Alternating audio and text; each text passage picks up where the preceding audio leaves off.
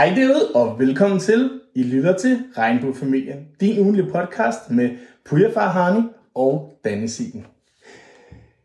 Sidste uge talte vi om mit syn på vores fødsel, og øhm, i den her uge skal vi omkring emner som USA gør vold mod børn lovligt igen, DF vil fjerne vores religionsfrihed, og MobilePay diskriminerer mod porno.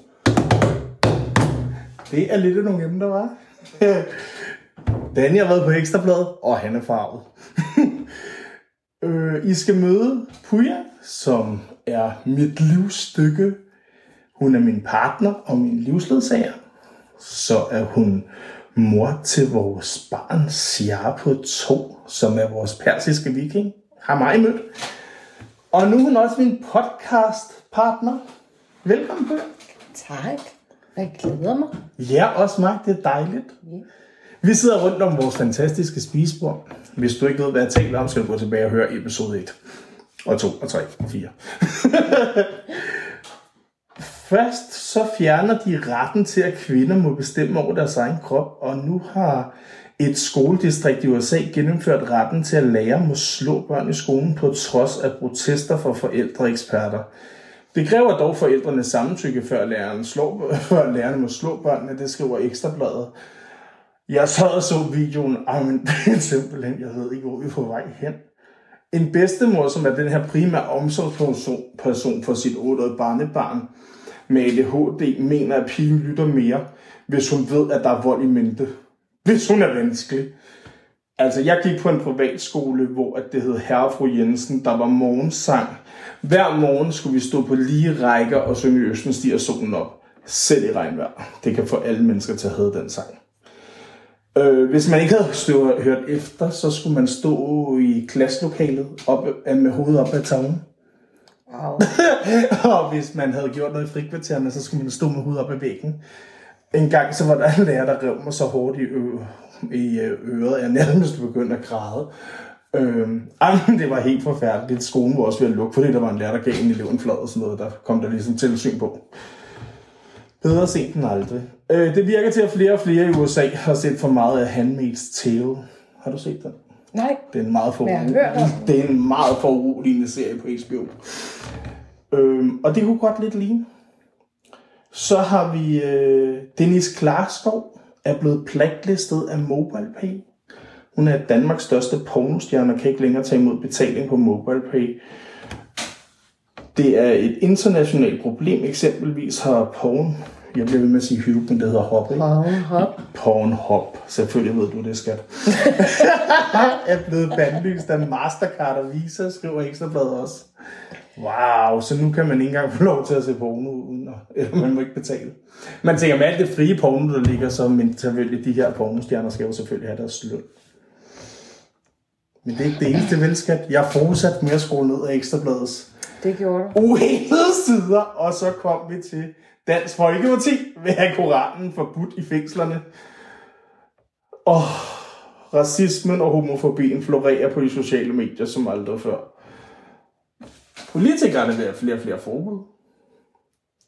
Og mere og mere censur, trods det vi har religionsfrihed og frihed til generelt at være, hvem vi er. Og vi lever i en globaliseret verden med et multietnisk samfund, altså hvad foregår der? Jeg bliver tosset, jeg går lige i selvsving. Åh, vi skal også videre. Skat, vil du fortælle, hvis vi går tilbage til da jeg mødte dig, og du mødte mig i en motorcykelklub på Amager. Yeah. Ja, det kunne have været teateret, men Det var det ikke. operahuset, det var det heller ikke. Det var tæt på. Det var en motorcykelklub på Amager. Vil du fortælle om, da du fandt mig som en herreløs hund?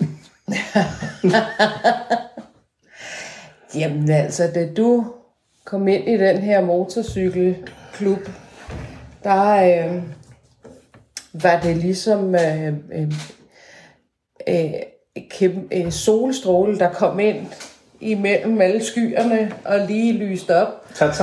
Ja, øh, og du havde, har, havde en fantastisk udstråling og personlighed, og man blev draget, og du lavede sjov, og jamen du satte gang i festen. Og det var i helt frisk pus. Og så øh, fandt jeg jo så ud af, at du var frisør, og tænkte, jeg skal også prøve noget nyt. Hvordan var dit første møde i min frisørsalon? Jamen, øh, jeg var meget, meget spændt. Øh, jeg kendte dig jo ikke fra øh, medierne, og det er sjovt nok, at du gået forbi mig med alt det reality, jeg ser. Øh, så jeg vidste ikke rigtig noget om dit arbejde, men jeg var meget spændt, for jeg havde hørt rigtig meget. Og jeg kom ind og sagde, jeg skal have lavet noget helt nyt. Og jeg gik ud derfra, ikke særlig tilfreds. Jeg så faktisk ud, som jeg gjorde, da jeg kom ind. Men... Jeg Der var en plan. Ja. Jeg, jeg tror ikke helt, du troede på det, jeg fortalte dig omkring, hvordan jeg passede og plejede mit hår, og hvad jeg gjorde.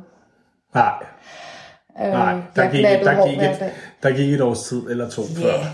Men summa summarum var, at jeg blev ved med at komme i din øh, i frisørsalonen, og vi fik, jeg fik altid de sene sider, så efter vi var færdige, gik vi ud og spiste. Og jeg kan huske på en af de her øh, restaurantture, der sagde du til mig, jeg skal til at, øh, jeg rejser til Norge, og jeg skal arbejde der, men har Der var meget et mere job at for lave. Loyal. Jeg ville have søgt. Ja, og jeg, kunne tjene, jeg kan tjene rigtig godt, og så siger jeg, så kommer jeg jo ikke til at se dig. Ah, siger du så. Der, er- det er jo ikke som om, at vi ser hinanden så tit allerede nu. Nej, og planen var jo, at jeg ligesom skulle komme hjem der hver 6. uge, hver 4. 6. uge, Mhm. og have to dage, hvor jeg klippede derhjemme, så jeg tænkte, du kommer til at se mig på det samme. Ja, men så gik der lige præcis et halvt år, og så fandt jeg ud af, at du boede i salon. Ja. Og så På en på en i skumkum baglokalet. med madras i baglokalet, og den tanke kunne jeg slet, slet ikke holde ud. Så du var for stolt til bare at tage imod mit tilbud, så jeg måtte tænke alternativer, jeg fik dig til, til sidst lukket med, at jeg havde nattevagter, og du arbejdede om dagen. Vi kom aldrig til at krydse hinanden. Kun når jeg skulle låne bilen. Lige præcis. Og det var tiltrækkende nok til, at du gad. Så flyttede vi sammen I en etværelses i Klostrup. med min hund, som lå Og en i sengen. dobbeltseng. Og en to-personers sofa. Lige præcis. Ja, og så for at vende tilbage til det, du nævnte før med, at jeg ikke troede på det. Det er fordi alle mennesker, når man er frisør, er sådan jeg glatter mit hår hver dag, så jeg kan godt få panden over. Og der er ikke nogen, der glatter deres hår hver dag, så de kan godt få panden over. Så flytter jeg ind til Puja. Hun er en iransk kvinde. Det er ikke for at stigmatisere, men der er rigtig mange iranske kvinder, udlandske kvinder generelt, der bruger lidt længere tid foran spejlet, end vi skandinavier er vant til. Så når jeg så Puja gå i bad, vask hår, fønsør hår og glat hår, og lægge en fuld makeup hver aften inden en nattevagt, så var jeg sådan lidt, måske hun ikke løg helt, fordi det var da vildt voldsomt. Jeg var sådan lidt, men der er jo ikke nogen, der ser dig. Og Puja var sådan, jamen hvad hvis der sker noget, eller jeg møder en på vej hjem? For din nattevagt. Hvor du arbejder med spædbørn. det hele. Og det gjorde du. Øhm, hvad fik dig til at beslutte, at vi skulle starte vores regnbuefamilie? Jeg har jo altid ønsket at, at få børn og starte en familie. Ikke på hvilken som helst bekostning. Øh, men da jeg gik igennem svære celleforandringer, som du har fortalt om et par episoder tilbage, øh, og fik at vide, at hvis det ikke... Øh, at øh, hvis det var, at øh, mine tal ikke, øh, eller de ikke havde fjernet alle de dårlige celler, så skulle jeg have øh, fjernede livmoren. Der gik det sådan set virkelig op for mig, at jeg, det var det største ønske i mit liv. Og vi havde talt om det, og jeg kunne på der, der gik det op for mig, at øh, det var det helt rigtige at gøre for os. Du ville være den perfekte far for mit barn fordi at vi havde så mange øh, af de samme syn på, på opdragelse og Som jeg også har nævnt tidligere, at vi gik rigtig mange tanker igennem. Vi havde rigtig mange og vi taler. rummer rigtig mange forskelligheder. Ja. Og det fandt du ud af, da du skulle have fjernet underlivet? Nej, der, skal, der tænker du bare mere klart. Du får tænkt alt igennem. Og Det var mere Det- det... joken i underlivet. ja, ja. De der jokes der. Så Du skal øh, forklare. Puja er med første gang, så vi skal lige... Når jeg siger sådan med underlivet, så er det lidt den interne joke, vi har omkring, at jeg er god at sagt underlivet. Så hvis du fortæller... Hvad det du er s- livmoren. Ja, ikke hver gang jeg sagde underlivet til folk, fordi jeg ikke havde så godt forstand på, så var på sådan, nej, nej, de tror, jeg skal have fjernet alt indvendigt. Det er livmoren, Danny. Det er, var livmoren, der skulle fjernes, og ikke underlivet. Heldigvis, og Gud skal takke lov for det. Havde du tanker og fordomme? Øh, eller ikke tanker, havde du tanker om fordomme og fordømmelse fra andre, da du gik igennem de her tanker omkring, at du skulle både stifte en regnbuefamilie, og du skulle stifte en regnbuefamilie med mig, som der nu engang var holdninger til i det danske land? Nej, jeg var, jeg var ret afklaret med, hvem det var, jeg, jeg skulle have et barn med. Øhm, men øh, ja, det ved jeg jo så, vi vender tilbage til under graviditeten. Der havde jeg ikke lyst til at have... Øh, der havde jeg ikke... Øh, Men jeg lagde mærke til, at der kom en masse øh, kommentarer, for eksempel det blev offentliggjort, vi var gravide, og sådan, det kan vi også komme tilbage til. Der kom der en masse kommentarer på Facebook omkring tosser og sådan noget, der var sådan, åh, så skal han voldtage helt- det stakkels barn med øh, termometer i numsen, og så skal han så skal det barn svejs fjernes, eller det barn skal læse, hvordan det, hans far var, og det skal han vokse op. Og det min eneste tanke var, at barnet skulle også læse jeres kommentarer, for ikke idioter, altså. Nå, idioter var der nok ikke. Havde du en kommentar til det, jeg lige har sagt? det, under graviditeten var jeg helt sikker på, at jeg ikke ville læse de kommentarer, fordi at der var ikke noget, der skulle øh, have en negativ indvirkning på graviditeten. Nej. Men det ved jeg jo, så vi vender tilbage til. Men jeg var helt afklaret med, at hvem det var, jeg skulle øh, have et barn med.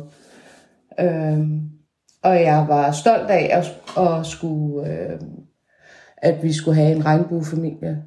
Øh, og oplyse Ja. verden med, øh, at man kan al- alternativer til, hvordan man kan få familie. Det behøver ikke at være mor og far øh, er gift og skal have øh, barn, Volvo og hund. Tidsmand, tidskone. Lige præcis. Har du fortrudt det? Hey, på ingen måder. Nej, det var dejligt at høre. Altså, for min skyld kunne vi få fire mere. Ja, vi skal bare lige vinde lotto først. Ja, Nå, skal vi runde dagens emner af? Vi har været lidt omkring verden. Helt præcist USA, der er gået tilbage til år 1950, efter de fjernede kvinder og børns basale menneskerettigheder. Så har vi fået en introduktion af Priya ja. og hendes beslutning om at starte en regnbuefamilie. Med mig. Der er meget om oral vold og hadprædikanter. Verden mangler dannelse og manerer, og vi skal fokusere på at sprede noget glæde, noget glimmer, nogle farver og en helvedes bunke kærlighed. Ja. Næste uge skal vi høre Puja om hendes syn på vores facilitetsbehandling, hendes graviditet og fødslen. Det kan I roligt glæde jer til. Har I spørgsmål eller meninger til dagens emne eller fremtid, så er I velkommen til at skrive dem i kommentarfeltet her eller på Instagram, hvor vores profil går under navnet Persian Vikings. Tak fordi I lyttede med. Pas på jer selv og hinanden, så lyttes vi ved. Música